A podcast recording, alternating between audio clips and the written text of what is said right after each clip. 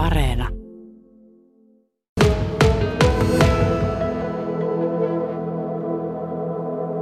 Arvelenpa itse, että tämä ilmiö, tämä, että sähköyhtiöt sitten lähtis niin kuin irtisanomaan näitä toistaiseksi voimassa olevia sopimuksia, niin sekin varmasti kyllä meillä kohta näkyy, että se on varmaan sellainen asia, mikä nyt on vasta tulossa.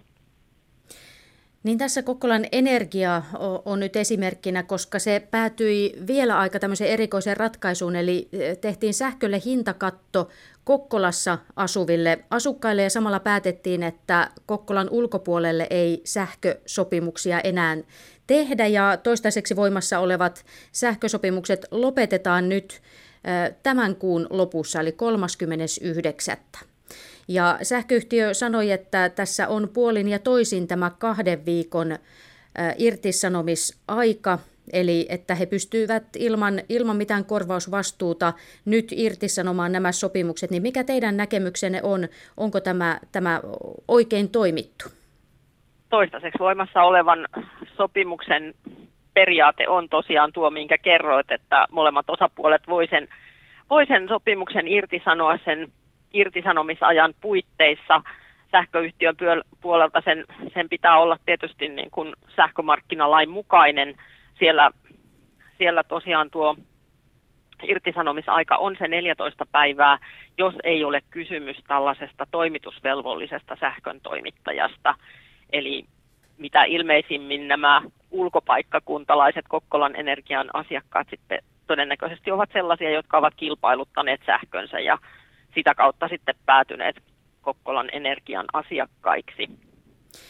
Mitä sanot, kaksi viikkoa kuulostaa lyhyeltä ajalta, kun ajatellaan, että esimerkiksi kaksi viikkoa helposti ollaan ulkomaan reissulla, niin jos sinä aikana se tieto tulee siitä, että sähkösopimus lakkaa, niin voiko tässä käydä niin, että, että osa näistä, joilla sähkösopimus katkaistaan syyskuun lopussa, eivät sitä tiedä ja jäävät ilman sähköä?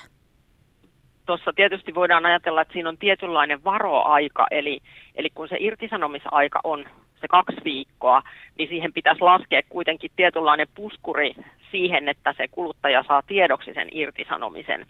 Eli vähintäänkin, vähintäänkin nyt kun ajatellaan, että jos se kirjepostina lähetetään, niin yleensä ajatellaan, että kirje on perillä seitsemässä päivässä, eli vähintään siihen pitäisi lisätä viikko, ehkä jopa toinenkin, eli tavallaan se, että siitä ilmoituksesta, tai kun se kuluttaja saa, saa sen ilmoituksen, että siitä olisi varmasti sillä kuluttajalla ainakin se kaksi viikkoa vielä aikaa siihen reagoida. Eli, eli yhtiöiden olisi hyvä varautua siihen, että, että siinä on se tietty pelivara.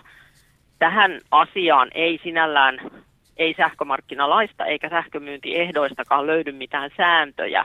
Että tämä on nyt niin kuin sellainen, mitä mä nyt sanoisin, näkemys, että kuinka tämän asian kuuluisi mennä.